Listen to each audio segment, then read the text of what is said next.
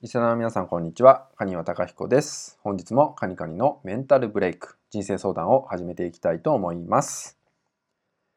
本日の、えー、ご相談はですね、えー、部下が思うように動いてくれません。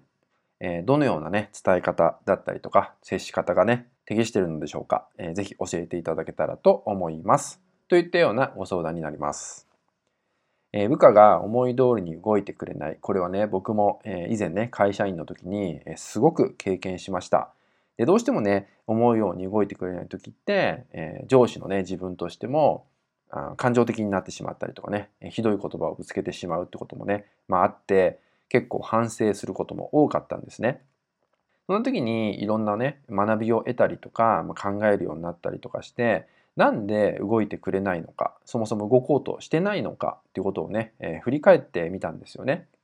でその時にですねやっぱり自分の状態が全て反映してるんだなっていうことが一つあるのかなと思いました。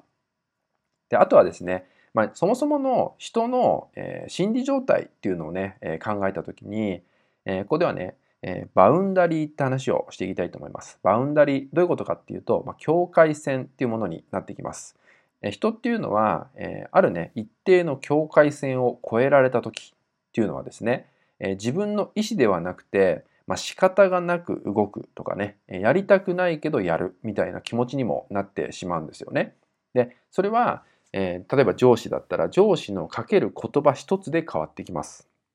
例えば、何々を、え、してほしいってお願いした時に、え、それはねただのお願いベースだったりするんですけどそれをその後にですねじゃあそれをしたのかとかね、いつするのとかね、どんどん踏み込んでいく。これバウンダリを超えるっていうんですけど、この状態になってしまうと、相手をコントロールしようとしている状態っていうのが起きてくるんで、でその時に不思議とね、相手は真逆のことを行動として起こすんですよね。まあ、つまり、え思うように動かないとかね、そういう行動を起こします。これは自分自身がじゃあ部下の立場考えた時にも同じ経験があるんじゃないかなと思います。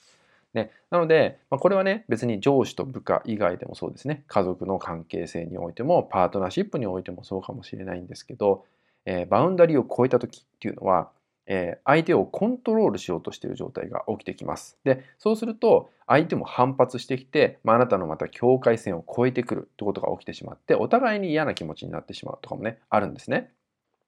ですからその時はまずコントロールはそもそもできないんだっていうね認識を持つことが大事ですよね。相手のことはコントロールが一切できません。ですからそんな時は相手うんぬんじゃなくてじゃあ自分はその時どうするか。どんな言葉をかけたらベストなのかっていうとこをより考えていただくときっとね相手は変わってくると思うのでね、えー、どこでもね、言われてると思うんですけど、あなた自身が変わっていけば、相手は必ず変わってくるってことなんでね、それが一つの境界線っていうのをちゃんと見極めていただくってことがね、大事なのかなと思ったんでね、今日はそんな話をね、させていただきました。是非日常の中でね、意識を向けていただけたらと思います。はい、それではですね、今回の内容は以上になります。最後までご視聴いただきまして、ありがとうございました。